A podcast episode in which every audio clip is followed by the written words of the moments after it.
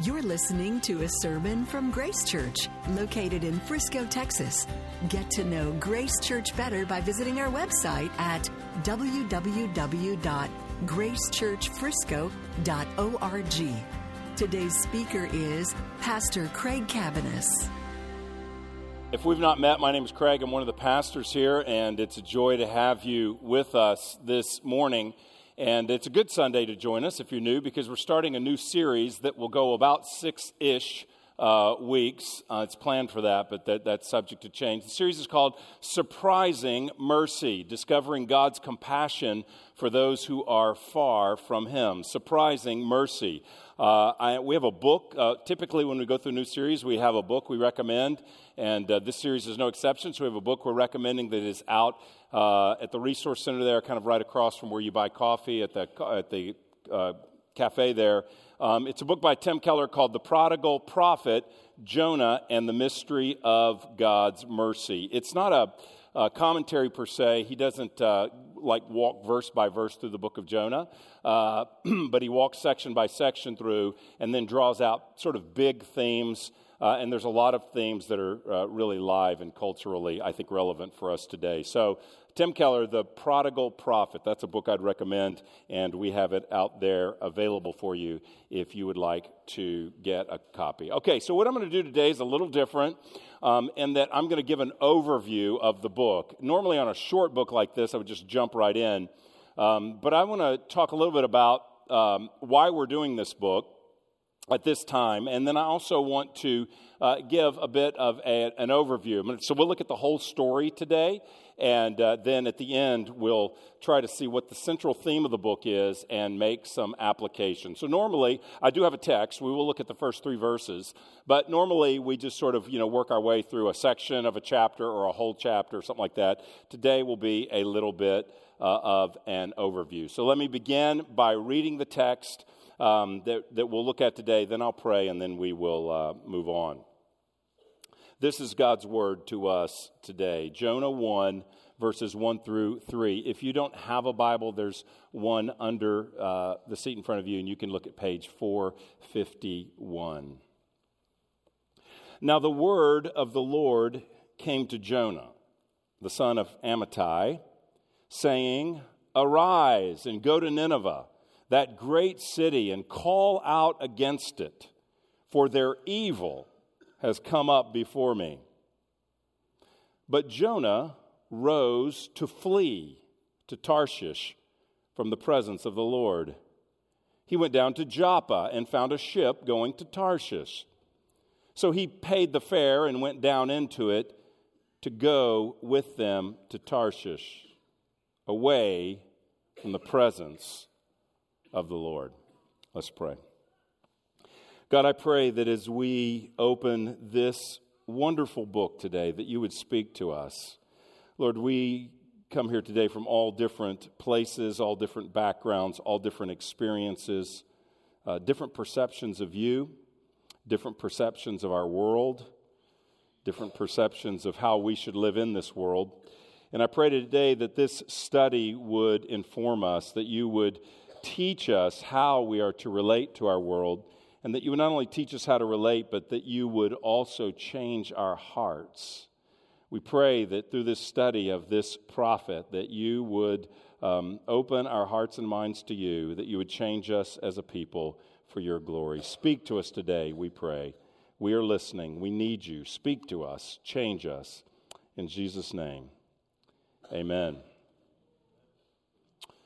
We live in a polarized culture.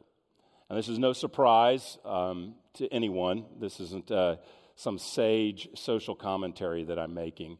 Uh, it's just stating the obvious. We live in a polarized culture. In our culture, there is a pressure to take a side. Everyone takes a side. Everyone points a finger in accusation at those on the other side. And this largely stems from the idea that we all embrace various identities as central in our lives. We uh, think about areas like our gender, our race, our sexual orientation, our politics, even our religion. And anyone who critiques us and our identity or slightly disagrees with us in the slightest, we oppose them. We label them oppressor. They are part of that group, them, that want to marginalize us and harm us and ruin our lives. And it's such to the place that we can't even have civil discussion in this culture anymore because everyone is angry and everyone views the world through an us and them mentality. Us and them. We are black or we are white or we are another race. We have male and female. We have cisgender and transgender. We have gay and straight. We have millennials and baby boomers. We have progressives and conservatives. We have citizens and immigrants. We have those who live with the so called coastal values of our country and those who live with the heartland values of our country. We have the religious and the irreligious. We have Christians and Muslims. We have blue collar and white collar. We have America, and depending on how you answer that, might determine if you're a nationalist or not. But we'll say we have America and everybody else. On and on, us and them. And the question becomes for us in this day how are Christians to live in an us and them world? We are not immune from this attitude. In fact, we're known for this attitude. You know, there's only two reasons why someone is not a Christian. First of all, they've never met a Christian. Or number two, they have met a Christian. Working on my atheist humor this summer, so there you go. It's true, it's a joke, but there's something about it. So, how are we to live and represent Jesus in an angry world where everyone is quick to lash out against them? This is a significant issue when we think about living and walking out a public faith. For this next year, we're going to talk a lot about the idea and the theme of public faith. We've sort of adopted that uh, as a central theme for the ministry year beginning today. Uh, public faith is what goes on out there, not in here. Public faith is how I live my life out there and how I speak out there and how I represent Christ out there, not my prayer closet or my house or something like that, as important as that is, but how I live out there. It's living faithful to Christ in all of life, in both real life and my digital life.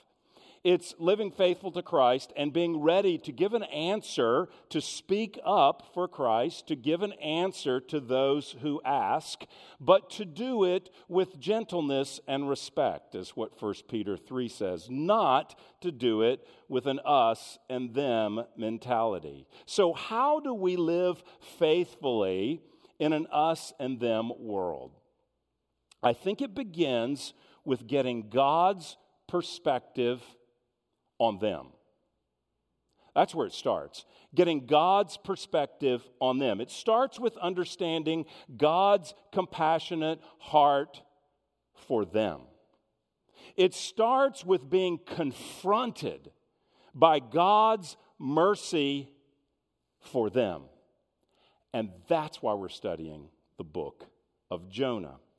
If you grew up in church going to Sunday school, then you no doubt, as a little kid, were fascinated by the story of Jonah. It has been told uh, in Sunday school classes with flannel graph as long as there has been flannel graph. And if you grew up, if you grew up not a believer, then you probably don't even know what that is because I don't know anybody but Christians that use flannel graph. Uh, what it is, is it's like a board, and then you have cut out figures and you can like stick them on there and move them around and, and they're flannel. And so if you grew up going to church, then you probably in a Sunday school class heard the story about about God speaking to Jonah, Jonah disobeying God, Jonah running away on the little flannel graph, and a big whale coming and swallowing up Jonah. And then you may have walked away with the moral of the story is don't disobey, don't disobey God, or you too will be swallowed by a whale. And if you are going to disobey God, just stay out of the water. That may have been the story, but that is not what the story is about. Have you ever had the experience when you went somewhere as a kid and saw something and went back as an adult and go, wow, that's way different than I thought? And so for some of us, if we study the book of Jonah, it's going to be, oh, that's way different than I thought it was because the book is not about a whale. The book doesn't even mention a whale mentions a great fish, but that the great fish is only mentioned in three verses. He's not a central character in the story. And we're going to find out it's not a book about Nineveh, and it's not a book about Israel, and it's not a book about even Jonah the prophet. It, it's a book about God. Surprise. It's a book about God. It's a story about God and his liberal, immeasurable, incomprehensible mercy to sinners who are far from him. It's a book that shows that God is not only compassionate to us, but also to them. And in the context of Jonah, the us, going back to the us and them mentality, the us in the book of Jonah is Israel. The them is Assyria. And, the story shows us through the wrestlings of Jonah God's heart for them. And it shows us the weakness of this prophet who would actually rather die. He would actually rather physically die than see them receive mercy. They'll receive mercy over my dead body. That's exactly the, the, the attitude of Jonah. So let's start with just a reminder of what the story is. So I'm going to sort of tell you the story, and then we'll go back and look at the three verses that we read and look for some themes in the book. The story tell, goes this way Jonah is a prophet.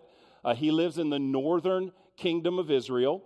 Um, it's when it's a divided kingdom. And God comes to him and says, Go down to the great city of Nineveh and let them know that my judgment is coming to them. Well, they are enemies of Israel, and Jonah does not want to go and preach God's word to his enemies. And so he gets on a boat, traveling the other way to Tarshish, running from the presence of God. Well, the Lord sends a storm. And the storm is so bad that it looks like it's going to break the boat open. And so, all of these sailors on the boat, who are all pagan, none of them are Israelites, they all begin to cry out to their own gods. So, everybody on the boat is crying out to their particular God, asking for rescue because they really think they're going to lose their lives. Jonah is down in the bottom of the ship, asleep, and the captain goes down to him, and the captain says, uh, Look, uh, we're all calling on our God because we're about to drown. Why don't you come and call on your God? Maybe your God will help. So Jonah comes up and the storm continues. And so what they do is they say, well, this has to be the revenge of the gods. Someone on this boat is a rotten apple. Someone is bad and God is bringing some judgment. So we're going to find out who the bad person here that the gods are opposing. So they cast lots, which is kind of like rolling dice or drawing straws or whatever. And the, the lot lands on Jonah. And so they're all, okay, who are you? And he says, uh, I'm a Hebrew who fears the Lord. Interesting definition of fear of the Lord, uh, to run the other way from said Lord. But anyway, I fear the Lord. And they say, well, okay, so the lot of you, what do we need to do to stop the storm? And uh, Jonah says, well, just hurl me into the sea and the storm will stop. Um, well, they don't want to do that. And in an amazing, oh, the story is absolutely full of surprises. But here's one they pray to God. Uh, Lord, we don't, we don't want to be guilty for killing this man, uh, but we're going to do what he says. And so they throw him overboard.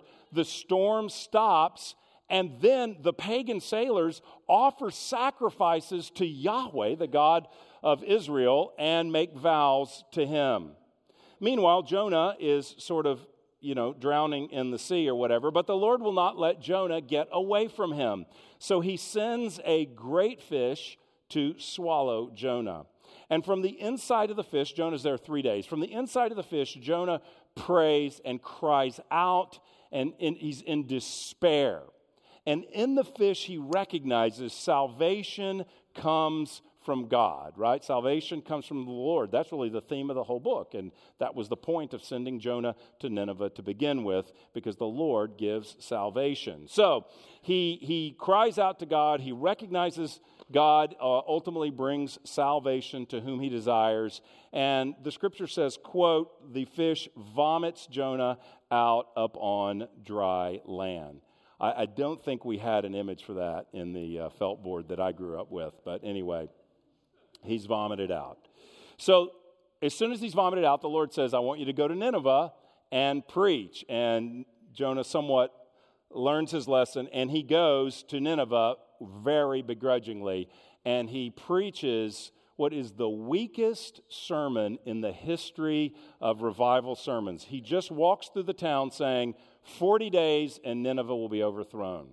Right? I'm sure he said more than that, but that's all that we got from uh, the text. And what happens is the people respond, they repent. The word even gets to the king of Nineveh, uh, which is the capital of Assyria, and the king responds and he says, Everybody in Nineveh, repent there's to be no evil. There's to be no violence, which is like saying there will be no air. Uh, there'll be no violence because that's what they lived off of. None of this. Everybody repent, and maybe God won't bring destruction to us.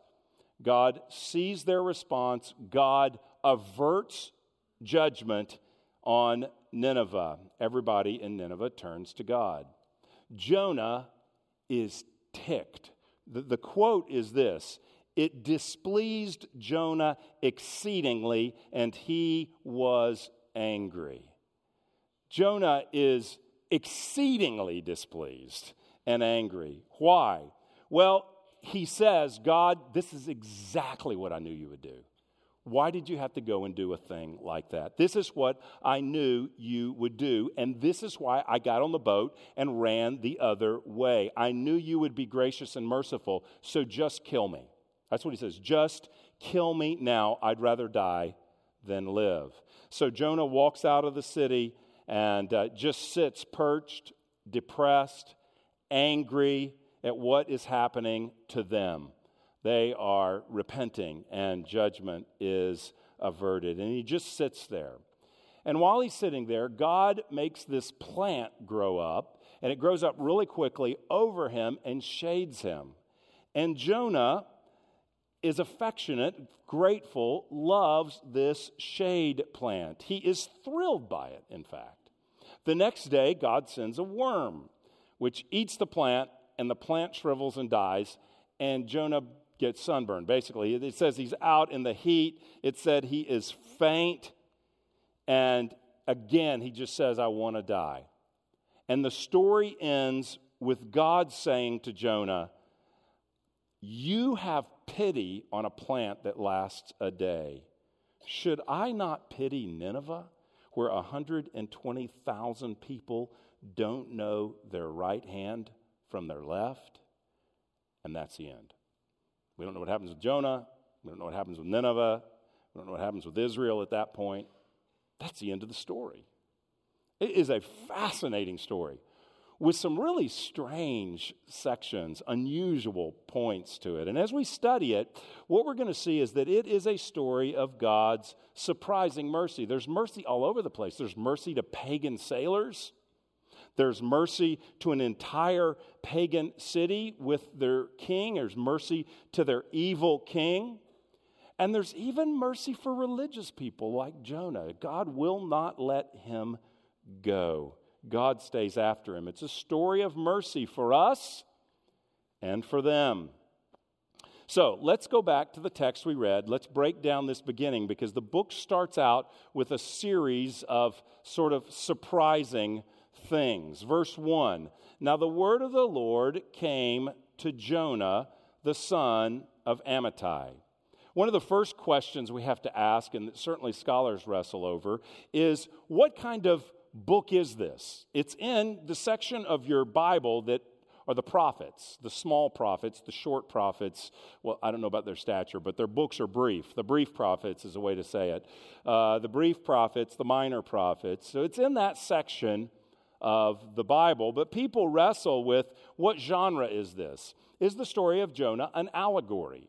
Where each section of it is sort of symbolic, where you can make each thing represents uh, something else. It's a, is it a fictitious story with, uh, with, that makes an allegorical, makes multiple allegorical points? Or is it a parable, which is different? A parable is a made up fictitious story, uh, but it has sort of a central idea. Jesus taught in parables. Um, and so it has a central point. The story tells uh, a central point. There may be a few other details that kind of point in a dire- direction, but unlike an allegory where much of it is symbolic, it just tells a point. Or is it history? Is it a narrative of history? Well, I'm, I'm teaching it because I believe that it is history. And I believe that for a couple reasons. I believe the person that wrote the book, we don't know who wrote it, but I believe the person that wrote the book thought it was history. And I believe that the person that wrote the book um, writes it as a, an historical narrative. Um, to start with, it, it introduces a real person Jonah, the son of Amittai. It's not a man or it's not an allegorical character. Uh, it's not just like a generic man in a parable or an al- allegorical character. It's somebody who's real. Uh, first, uh, Corinthians 4, um, let me back up. Second Kings 14, we see Jonah is a prophet. And he prophesies during the reign of Jeroboam II from 782 to 753. So there's a date in the Bible that we can sort of date this guy's um, ministry, a real person. And it's introduced like other uh, narratives about a prophet. So the word of the Lord came to Jonah. It's exactly like Elijah, who also has some miraculous things happen in his story. Uh, we find the story of Elijah back in uh, the portion of Scripture that are narratives and not in the prophetic parts like this. But it says, the, uh, the, the, there it says, the word of the Lord came to Elijah, just like this. So it's written in a way that is not like an allegory or is not like a parable, but is written about someone who is fixed in another historical section of the Bible as an actual prophet of Israel. Secondly, Jesus refers to it as historical. Uh, Jesus is critiquing a, the generation of religious leaders, and he says to them in Matthew 12 The men of Nineveh will rise up at the judgment with this generation and condemn it, for they repented at the preaching of Jonah. So, what he's saying is, on the judgment day, you guys, religious leaders in Israel, in Jerusalem during his time, you religious leaders are worse off than the people of Nineveh. Matter of fact, on the judgment day, the people of Nineveh are going to be Nineveh are going to be better off than you because they repented when they heard the word of God. You didn't. So Jesus would hardly say that about an allegory um, or about a parable. He he seems to indicate this is real people who really did repent. And Jesus, after all, is our standard for interpretation of the Old Testament. If Jesus interprets or refers to a passage, then as Christians, we take that as the authoritative interpretation. So, what about the fish? That's a question. Maybe if you're new to the Bible or skeptical of the Bible and you're saying, What about the fish? The fish swallowing a man and him living for three days, that, that sort of account um, rings to me, you would say, perhaps more like an allegory or a parable, and that is uh, understandable. Understandable, you would think that. But I want to say this: when the fish, we'll see this. We'll get to the fish, I think, next week or, or in two weeks. Uh, when the fish swallows Jonah, it's not told in any kind of elaborate detail like you might expect in an allegory uh, or even in a parable. It's just stated very simply and very matter of factly. And I would say that the greater miracle, if you, ha- if you are strained to believe uh, miraculous events in the Bible, I would say that there's a greater miracle in Jonah than a man being swallowed by a fish. The greater miracle is really that the, the city of Nineveh and apparently, near its entirety, would respond to God. That that is the greater miracle of the story. The original readers wouldn't have said, "Wow, a fish." They would have said, "Wow, Nineveh converted? Are you kidding me?" That's a lot less likely. Uh, so when we get to the fish, I'll talk about it a little bit more. I do want to say this: if you are somewhat skeptical of sections of the Bible uh, that are miraculous, um, don't let in this story the fish hold you up. I wouldn't want you to get caught by the fish, literally or figuratively. I wouldn't want you to get caught by the fish and miss what God has to say to you about Himself in the story. So I believe it's historical, uh, but I would also say don't. That's not the center of the story. So it's historical, but it's not written like someone would just write a history or a journalist would tell a story. It is a a history that is arranged in a way to make a point. So, what has happened here is that while these things have happened, uh, they, we get a selective history because we're getting scenes that fit together to make a point. And, and the point has to do with the mercy of God. Uh, the story is, is uh, various surprises are um, recovered and retold for us in the story. Various surprises that point us to the mercy of God. It's a story that is like, whoa, I, that's unexpected to its original readers. Whoa, I didn't see that coming. And this is helpful for us because kind of a, a modern rational mind can get hung up on a fish, but the original readers would have very much uh, gotten, would have read and felt the various surprises of the text. Uh, the miracles, the preservation of Jonah, a miracle to be sure, but there are other miraculous or at least astounding parts to the text. And we see in this first three verses a series of surprises. So, first of all, there's a surprising mission. The word of the Lord, verse 1, came to Jonah, the son of Amittai, saying, Arise, go to Nineveh, the great city, and call out against it, for their evil has come up against me. Arise, go to Nineveh, the great city. God sends Jonah to Nineveh, the capital of Assyria, and this is an absolutely unprecedented mission in the Bible. Nothing like this has happened in the Bible. You see, in the Bible, the prophets of Israel who spoke for God and delivered God's word primarily, not exclusively, but primarily delivered prophetic messages to Israel. At times, you see this in Isaiah and some other prophets, I believe Amos, uh, there are words given about the nations and to the nations. But the prophet is never called to go to Gentile territory, to leave God's land, God's holy land, to leave that, go to Gentile territory and declare that message. That's never happened. And so this, this mission that God is being, that Jonah is being sent on is surprising. It is shocking.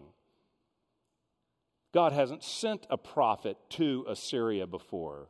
So Jonah responds with, No, thank you.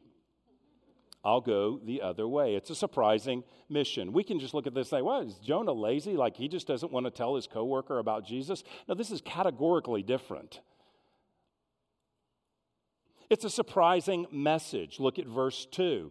Arise and go to Nineveh, the great city, and call out against it, for the evil has come up before me. Their evil has come up before me. He's saying, I want you to physically go to a Gentile pagan nation, and I want you to warn them of impending judgment. Now, on first glance, it looks like Jonah would only have to announce their guilt, like just show up and say, Everybody here is bad. Okay, so what, you know, that doesn't seem like such a compromise of his faith, other than the fact he has to stand uh, in among them it looks like he can still maintain his us identity when he goes to them. But to announce their future demise, their near future demise, is a call to repentance with the implicit offer of forgiveness. And, we see that in chapter 4. So if you only read chapter 1, verse 2, you would think, oh, he's just supposed to go and say, you guys are in big trouble. But we know there's more to it than that because if you look at chapter 4, verse 1, after they respond, it says it, deple- it displeased Jonah exceedingly and he was angry. And he prayed to the Lord and said, O Lord, is not this what I said when I was yet in my country? That is why I made haste to flee to Tarshish, for I knew you are a gracious God and merciful, slow to anger, and abounding in steadfast love, and relenting from disaster. I knew you would do this. So when he is going to proclaim judgment is coming, it is with a call to turn to the God of Israel. Jonah can't fathom that God would show mercy to them. They are Israel's enemies. Israel has paid a heavy tribute to them. And what's more, the nation of Assyria is historically known as one of the most vile, cruel, violent nations. And it's helpful to, to get a small picture of that. That he wasn't just saying, go across the street and share with someone that's slightly different than you. Uh, he's not saying go across the street and tell someone you are a believer and they may laugh at you or not like it. Uh, these are vile people. In Keller's book, uh, The Prodigal Prophet, he gives a description of Assyria, which I think is helpful because it makes us a bit sympathetic to Jonah. It's easy to write Jonah off as a coward or selfish or but but he was being asked to do something that was unprecedented and listen who he was going to. Keller writes, It was shocking that the God of Israel would want to warn Nineveh, the capital of Assyria, the Assyrian empire of impending doom. Assyria was one of the cruelest and most violent empires of ancient times. Assyrian kings often recorded the results of their military victories, gloating of whole plains littered with corpses and cities burned completely to the ground. The emperor, Shalmaneser III, is well known for depicting torture, dismembering, and decapitations of enemies in grisly detail on large stone relief panels. Assyrian history is, quote, quotes historian, as gory and blood curdling a history as we know. After capturing enemies, the Assyrians would typically cut off their legs, cut off one arm, leaving the other arm in hand so that they could shake the victim's hand in mockery as he was dying. They forced friends and family members to parade with the decapitated heads of their loved ones elevated on poles. They pulled out prisoners' tongues and stretched their body with ropes so that they could be flayed alive and their skins displayed on city walls. They burned adolescents alive. Those who survived the destruction of their cities were fated to endure cruel and violent forms of slavery. The Assyrians have been called a terrorist state. Israel had begun, I mean, I'm sorry, the empire, Assyria, had begun exacting heavy tribute from Israel during the reign of King Jehu and continued to threaten Jewish northern kingdom life throughout Jonah's lifetime. In 722 BC, it finally invaded and destroyed the northern kingdom of Israel and its capital, Samaria. Yet it was this nation that was the object of God's missionary outreach. It's a surprising message. Go to Nineveh and give them an opportunity to respond. Why would God not bring immediate justice to them? Jonah is saying, How could you show them mercy? It doesn't seem fair. And so Jonah says, I will just immediately go to Tarshish. I will head in the opposite direction. He goes, he, he heads west. They are northeast from him, uh, Nineveh is, but he chooses to go the opposite way. Tarshish is viewed as sort of the end of the world. It's, an, it's as far west as you can, as the known world to them at that point. Uh, and it's sort of an exotic place. So in 1 Kings, for instance, we find that when Solomon's fleet returns from Tarshish, they bring gold, silver, ivory, apes, and peacocks. So Tarshish is this, this it's the end of the world and it's exotic. It, it's what uh, Eugene Peterson called an exotic escapism. It's I'm getting away from it all. The text is telling us that he wants to get away from God, he wants to get away from God's purposes, and he wants to just go to paradise on the other end of the world. Look at how it's emphasized in verse 3. Jonah rose to flee to Tarshish from the presence of the Lord. He went down to Joppa and found a ship going to Tarshish. So he paid the fare and went down into it to go with them to Tarshish. Is, it, is there any question where Jonah is heading? He wants to go far away. And it's not just his destination, but it's his attitude. Verse 3 Jonah rose to flee to Tarshish from the presence of the Lord. So he paid the fare and went down into it to go with them to Tarshish, away from the presence of the Lord. Three times he's going to Tarshish. Twice in one verse, he's fleeing the presence of the Lord. And why is he running away to escape as far as possible from God and his people? Because God is apparently, possibly going to show mercy to them. And so he runs. It's a surprising mission. It's a surprising message. Warn them of doom? Why not just bring judgment? It's a surprising message and it's a surprising mercy. The center of the book, almost, almost the center of the book, verse wise, is chapter 2, verse 9, which says, Salvation belongs to the Lord. This is the heart that God owns mercy Salvation is from him, it belongs to him, and God gives mercy to whom he chooses. And mercy lands sometimes in the most unexpected places, like with pagan sailors who end up offering sacrifices to God, to pagan nations who turn. And later, Jesus says to the religious leaders of Israel that Nineveh will fare better than you in the judgment. That is a surprising, shocking mercy. And it's even surprising that he shows mercy to Jonah, who wants to run, but you cannot escape the presence of God. You cannot run from him, he will follow you. It's a great story for church kids that are considering wandering or are wandering. You cannot outrun God. He will come to you, He will come for you, and He will overwhelm you with mercy. He's coming after you, and He's coming with good. That's, that's certainly a subplot in the story. But there is mercy to Jonah.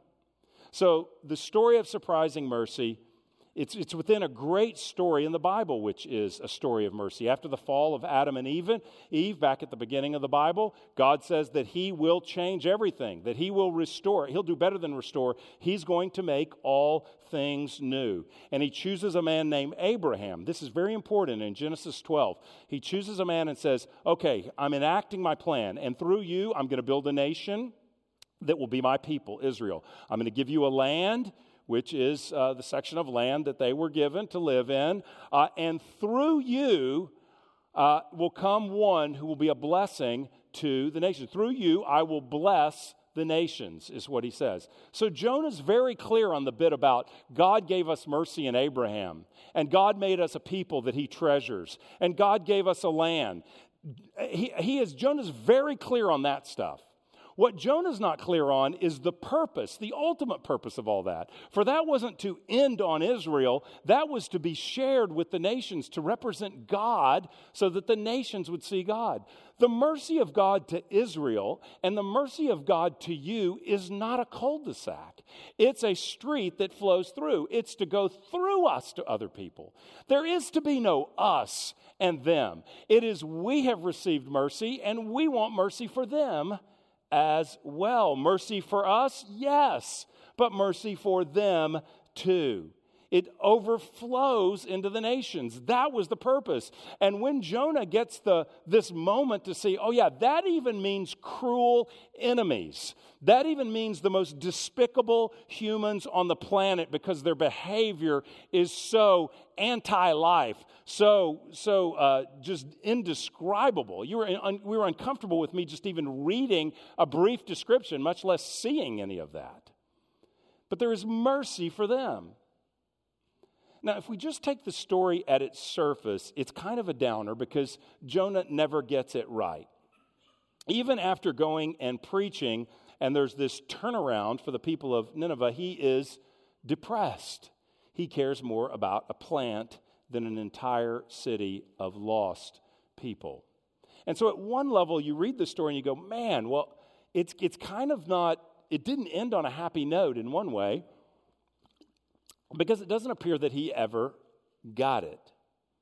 And so I think the story really wants to point us in two directions. We don't know what happened to Jonah after this. We know God was with him, God was sustaining him, God was chasing him down, God was providing shade on a hot day, God was caring for Jonah, to be sure. God was blessing his preaching um, in a miraculous way, blessing his ministry to them.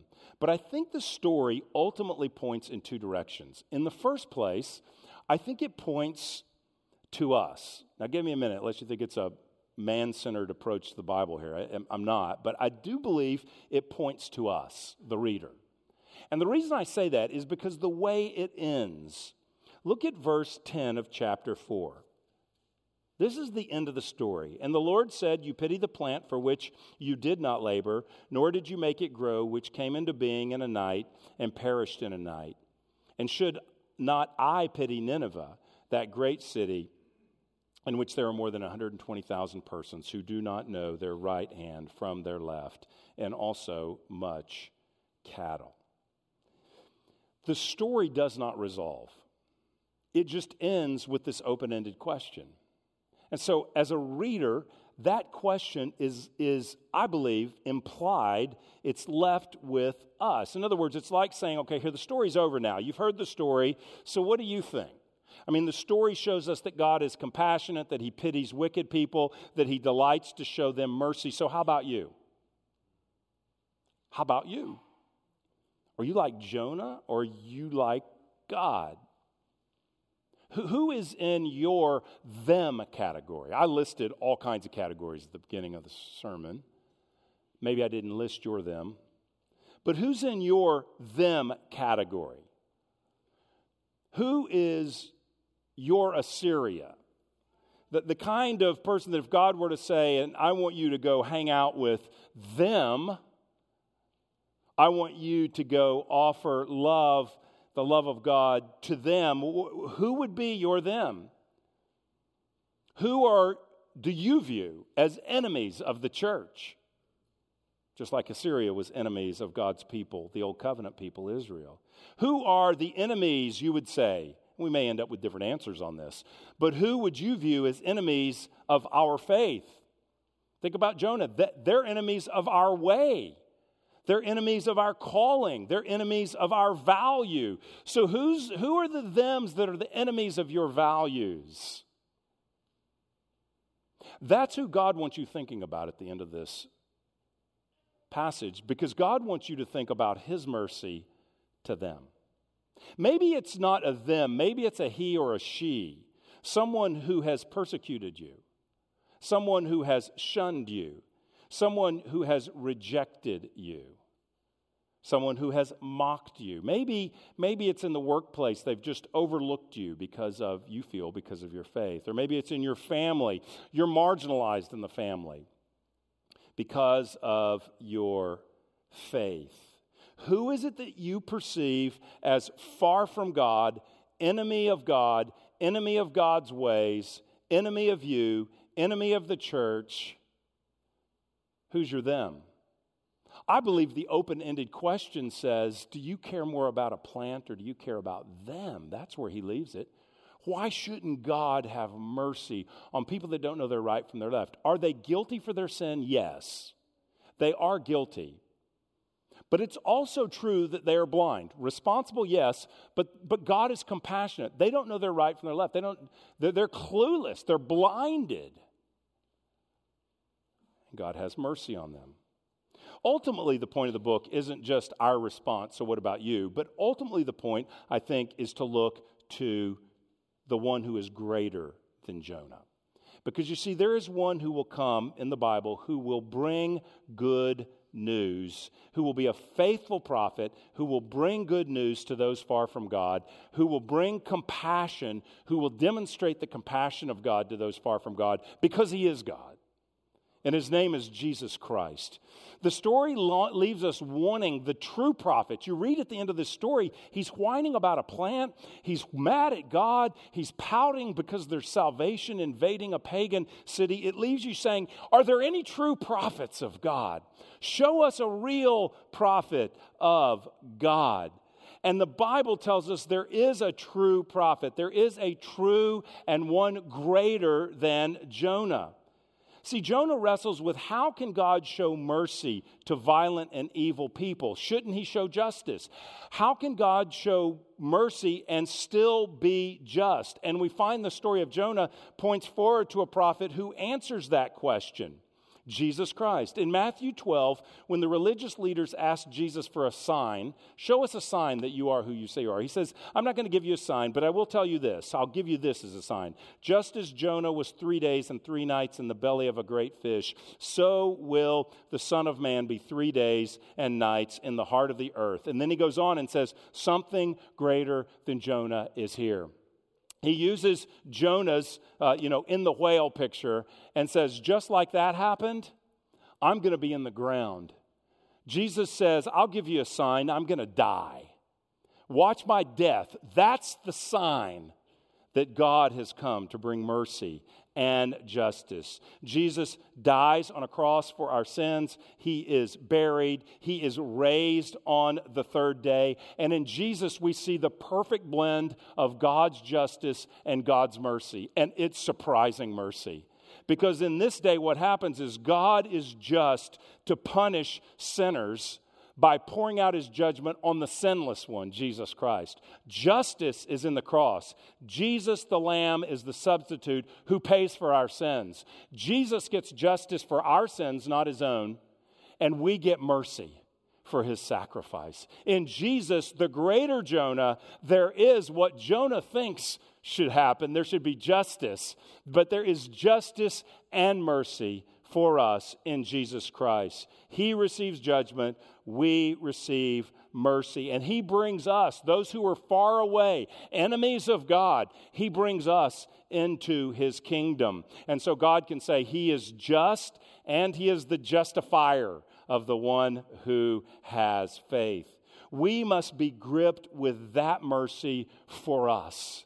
See, when we read the story of Jonah, it ultimately points us to the great prophet, Jesus, the one who brings mercy, the one who is mercy, and the one who takes the cost of justice, the cost of judgment in our place. We want that mercy to grip us. I said at the beginning, I think the starting point to living as a believer in an us and them culture is to begin to understand God's view of them, to be assaulted with this reality of God's mercy to them. But really, there's something before that, if I could correct that or adjust that. I would say it starts with seeing God's mercy to us. Because until God's mercy to us is real, until I see myself, not just the Assyrians, not just whoever your them is, not just them, yeah, they sure need God. I need to first of all see how much I need God, how merciful God has been to me, not how bad they are, but how merciful God has been to me, a sinner. It's that private experience of marinating in the mercy of God, sweet mercy for me, that begins that private experience is meant to drive our public faith so that we want mercy for them. The sweet mercy to me overflows in a merciful attitude and a heart for them. Have you received that mercy? Do you see that mercy? Do you view others through that mercy? Or are you buying in to the lie of the culture, which is as old as the garden? It's them. It's them. Adam says, It's not me, it's her. It's them. Or once we become a Christian, mercy for me, justice for them. Mercy for me, justice for them. Have you received that mercy? And if you have, do you want it for others? Are you willing to engage and listen and relate and serve and love them. Those far from God. For God has loved you in the exact state. God has come to you in Christ and borne your sins. If you've never known that mercy, you can know it today. Maybe you say, I, have never even experienced the mercy of God. Well, it's the mercy of God that you're here today to hear this story about Jonah because God extends mercy to you today and calls you to believe in Him, to turn from your sin, to believe in Jesus Christ, and to receive His forgiveness. And it's on the basis of that mercy that we can show mercy to others. May God work in our hearts so that we are burdened and broken for them. And we really see the whole world as it's all us in need of the mercy of Him. Let's pray. Thank you for listening to this sermon from Grace Church. To receive future messages, subscribe to the podcast on iTunes or listen online by visiting our website at gracechurchfrisco.org.